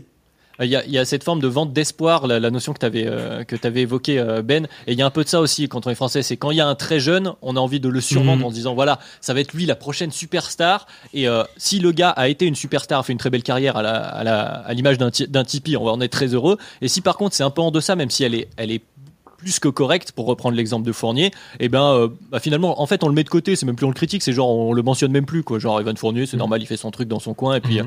et puis peu importe, on va plutôt se tourner vers les nouveaux jeunes en se disant ah là vous allez voir. Après, le truc, c'est que les nouveaux jeunes, ils arrivent avec un statut de haut drafté. Euh, Nilikina, il arrive en 8, euh, Kylian Hayes, on va en attendre encore plus. Euh, donc euh, on, on verra bien, mais c'est c'est pour ça que euh, moi j'aborde toujours euh, de manière assez positive euh, les, les compétitions internationales parce que c'est une sorte un peu euh, de, de cesser le feu. voilà, euh, du coup tout le monde est, tout le monde est sous le même maillot, tout le monde supporte la même équipe et euh, il y a cet aspect que- positif en tout cas. Tu voulais dire quelque chose Tom du coup euh, parce que je t'ai je t'ai coupé? Ah oui, euh, par rapport à Fournier, c'est, je pense que là, il y a aussi la notion contractuelle en fait qui, surtout, enfin, enfin, surtout dans la sphère française, où les joueurs sont souvent attachés à leur contrat et euh, on dissocie. Parfois, t'as des joueurs qui sont qui qu'on fait passer pour des mauvais joueurs parce que simplement ils ont un mauvais contrat. Alors que ce sont des bons joueurs, c'est juste que le contrat et la, valeur marchande du joueur n'est pas haute. Mais tu vois, par exemple, enfin, euh, un mauvais joueur qui est euh, payé en dessous de sa valeur, ça reste un mauvais joueur, tu vois. Alors qu'un bon joueur qui est payé plus que ce que tu pourrais avoir pour pour l'échanger, ça reste quand même un bon joueur, c'est juste son contrat qui est mauvais. Et ça, je pense que c'est quelque chose où la, la dissociation se fait très peu en fait entre le contrat, la valeur du joueur dans l'effectif et le niveau du joueur sur le terrain. On attache le contrat, c'est sur le front. Mm. C'est ça, les, les deux sont sont euh, ensemble. Euh, Après, je, je- désolé Adrien, tu ne ah non, respecteras pas ce. Après ça, moi, Ah, je, c'est je- le dernier de l'année. Après on reviendra dans les dans les timings. après ça, j'aimerais toujours bien nuancer parce que euh, à votre travail, s'il y a un mec qui gagne quatre fois votre salaire, vous le savez en fait. Donc euh, il y a au bout d'un moment où con- concrètement ça compte quand même. Enfin surtout dans un dans un vestiaire NBA avec des joueurs ultra compétitifs, le, le salaire il est obligé d'être pris dans l'équation. Alors bien sûr attaché au front du mec et juste le juger à travers ce prisme-là c'est faux. Mais pour moi tu t'es obligé le, le contrat il est extrêmement important dans l'équation. Ouais, mais après, il va amener aussi d'autres questions dont on parlait de la fidélité, etc. Euh, Enfin, c'est tout un tas de questions. On en a aussi un peu, on l'a un peu évoqué dans le dans l'histoire des petits et des gros marchés de, que faire de, de sa carrière, comment valoriser euh, ce qu'on est en tant que basketteur, etc. C'est vrai que c'est une grande question. Et donc, on va quand même aller euh, en direction de cette dernière question en, en guise un peu de, bilan, qui est, plutôt une question euh, plus légère, je dirais, mais qui est quand même assez sympa et qui est, euh, donc je la, je la pose, qu'est-ce que vous diriez sur la NBA à votre vous-même d'il y a 5 ans? Et euh, eh ben, je propose de commencer. Bah, tiens Ben, tu avais la parole, qu'est-ce que tu te diras toi-même? Alors, euh, il y a, il va avoir deux Ben. Il va avoir Ben, euh, le fan NBA, et celui, euh, le entre guillemets, je n'aime pas ce mot, le boss de Dunk Hebdo. Alors, pour le fan NBA, je vais dire juste, tu vas assister à des changements de ouf, parce qu'en fait, quand je parlais des courbes, etc., il y a des trucs de, de malade. Il y a, je passerai le lien sur mon compte Twitter. Il y a, c'était un article super intéressant qui prenait des courbes depuis aller les années 80 sur plein de statistiques, le poids des joueurs, les tirs à trois points, le pourcentage à trois points, le nombre de tentatives à trois points, le pourcentage au tir, bref. Et tu vois que il y a plein de courbes où genre en 2015, soit la courbe elle explose, soit elle descend. Genre par exemple les pivots à trois points, ils font rien pendant 40 ans et puis pff, ils prennent des trois points en 2015. Enfin genre il se passe trop de changements. Euh, les il y a un double phénomène super intéressant, c'est que les joueurs n'ont jamais été aussi petits depuis les années 80. Par contre, les meneurs n'ont jamais été aussi grands de toute l'histoire de la NBA en fait. Donc on voit qu'on a ce resserrement au niveau autour des mecs à quoi? À 2 mètres et quelques. Et je trouve ça c'est des changements qui sont palpables. Le tir à trois points c'est palpable. Enfin en quelques années on voit bien, on regarde les finales Explosion, ouais. 2012 et les finales 2020, on voit que c'est pratiquement plus le même sport. Donc Ouais. je trouve que ça c'est vraiment important. Puis au mois d'il y a cinq ans, bah vu qu'on était fin 2015 et qu'on pensait au podcast, j'aurais dit prépare-toi Ben, le podcast c'est pas seulement s'enregistrer, c'est aussi euh, devenir un espèce de manager, devenir aussi un, étudiant d'école de commerce parce que enfin on, on, révèle pas tout mais on a eu des propositions ces dernières semaines et tu dois réfléchir à des trucs qui sont pas juste je me pose je parle de basket et, et je sors une émission en fait. Donc du coup c'est ça. Mais clairement juste prépare-toi tu vas voir des, des vrais changements. Et Dwight va gagner un titre. En plus effectivement non, mais il en a gagné un. Il ah dit à, son, lui d'il y a 5 ans euh, que Dwight allait gagner euh, cette année. Donc, euh, je vais poser la question maintenant à Ilias, qui a peut-être plus de recul. Qu'est-ce que tu aurais dit à ton toi d'il y a 5 ans Qu'est-ce que tu as vu comme, comme changement que tu aurais aimé t'annoncer? Ben, Je lui dirais supporte une autre équipe.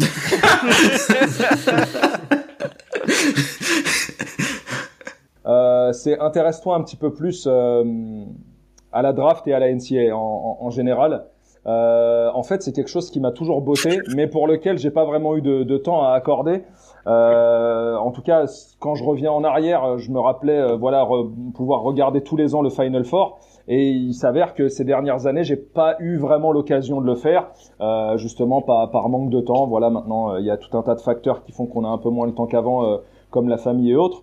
Euh, mais en tout cas, je trouve ça super intéressant, voilà, de de, de suivre euh, l'éclosion d'un d'un joueur et son évolution, voilà, de de ses 15-16 euh, ans jusqu'à, je sais pas, le fait qu'il puisse devenir un joueur All-Star voire All-Time.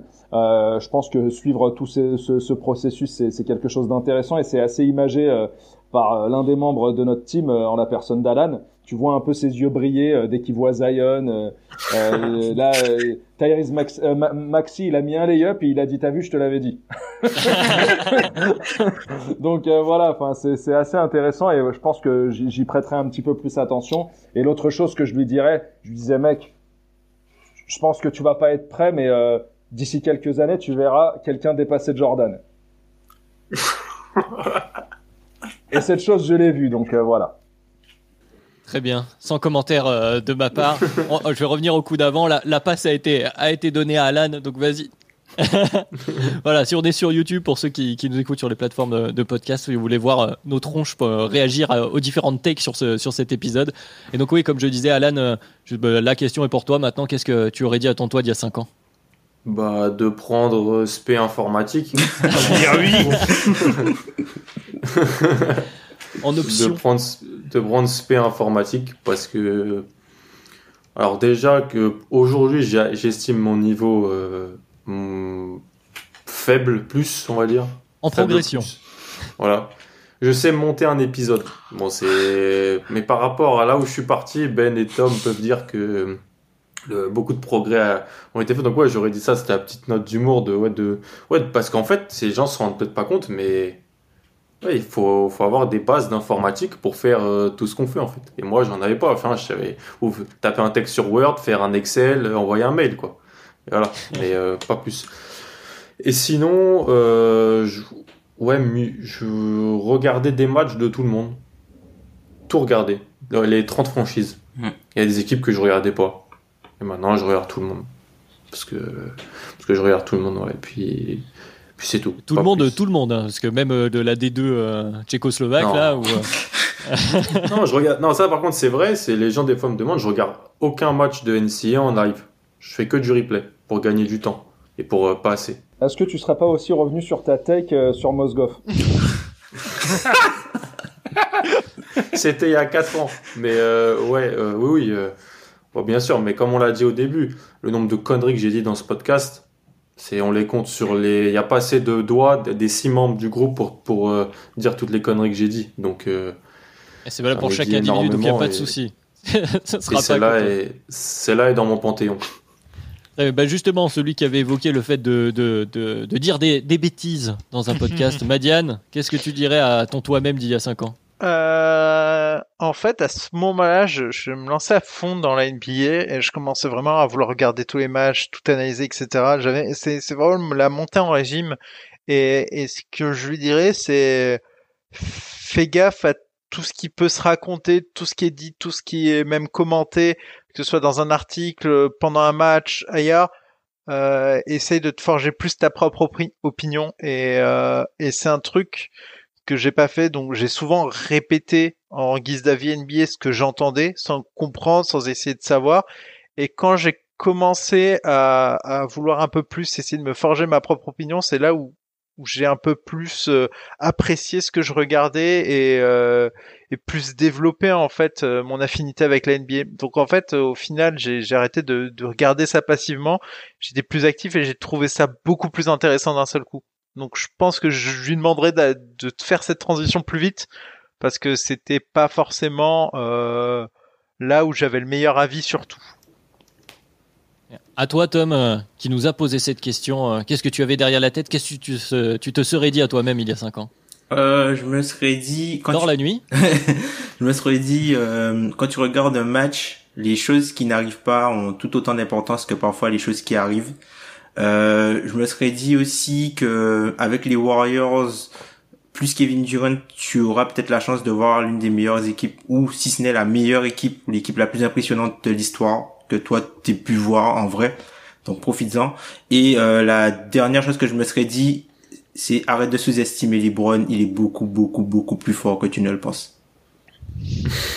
Bah, c'est parfait, j'allais commencer par là, puisque moi mon adage arrive euh, un peu plus tard avec euh, le fameux titre de Cleveland qu'on a évoqué, ne jamais sous-estimer LeBron James. Donc voilà, j'aurais dû à ce moment-là, je me le serais dit à moi-même, ne le sous-estime pas, tu vas voir. en deuxième lieu, un peu à la même manière qu'il y a, je me serais dit profite, parce que ça va vite tourner. Euh, parce que il y a 5 ans, 2014-2015, ça doit être la toute fin de Thibodeau. Euh, bon, d'Eric Rose qui est déjà blessé, mais il y a encore Joachim Noah, euh, Taj Gibson, enfin le cœur de cette équipe des Bulls qu'on aimait bien, et puis que depuis c'est un peu plus compliqué. Et puis euh, plus sur l'aspect bah, du podcast, il y a, y, a, y a ce côté-là. Moi, il y a 5 ans, j'étais, euh, euh, je travaillais dans le jeu vidéo à ce moment-là.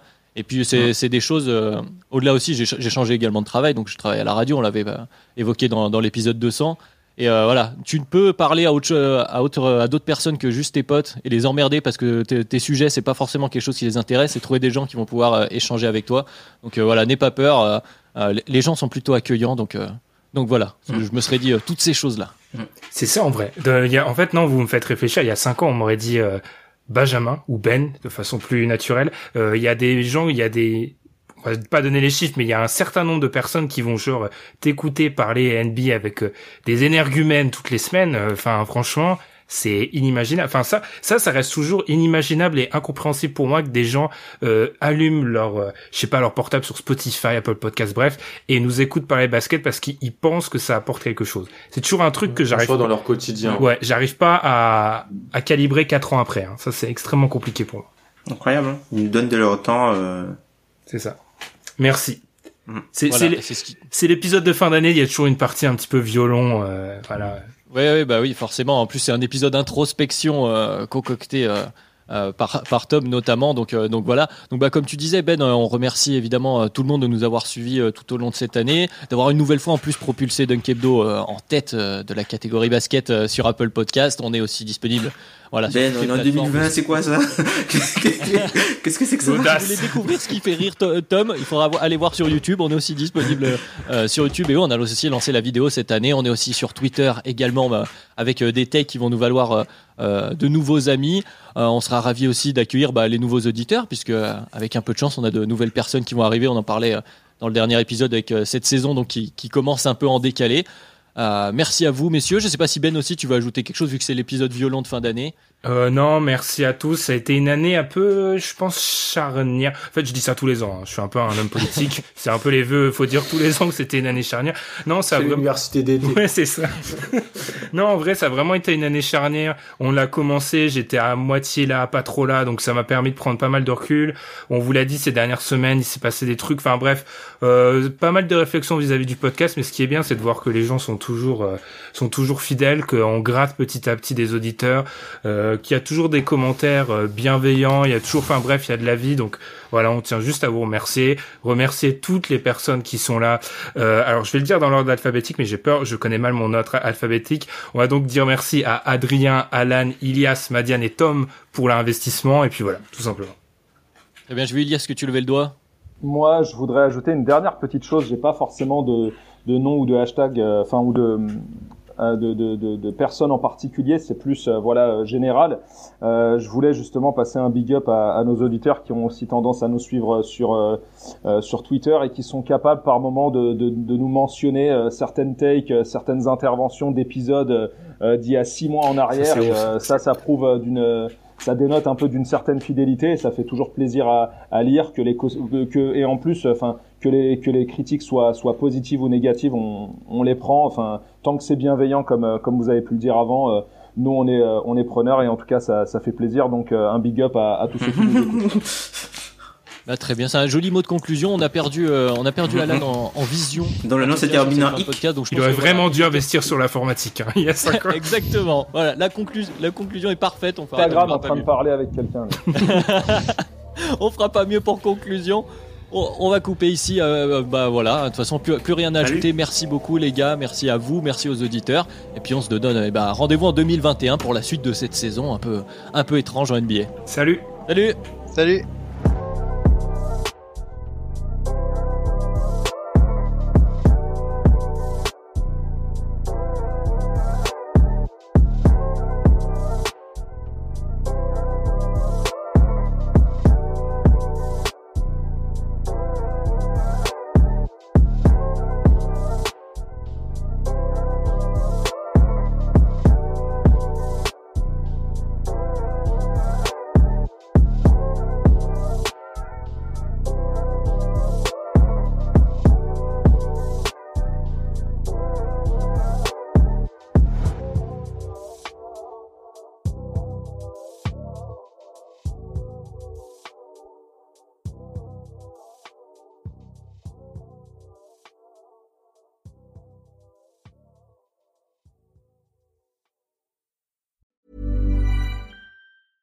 A lot can happen in the next three years. Like a chatbot may be your new best friend. But what won't change? Needing health insurance. United Healthcare Tri Term Medical Plans are available for these changing times. Underwritten by Golden Rule Insurance Company, they offer budget friendly, flexible coverage for people who are in between jobs or missed open enrollment. The plans last nearly three years in some states, with access to a nationwide network of doctors and hospitals. So, for whatever tomorrow brings, United Healthcare Tri Term Medical Plans may be for you. Learn more at uh1.com.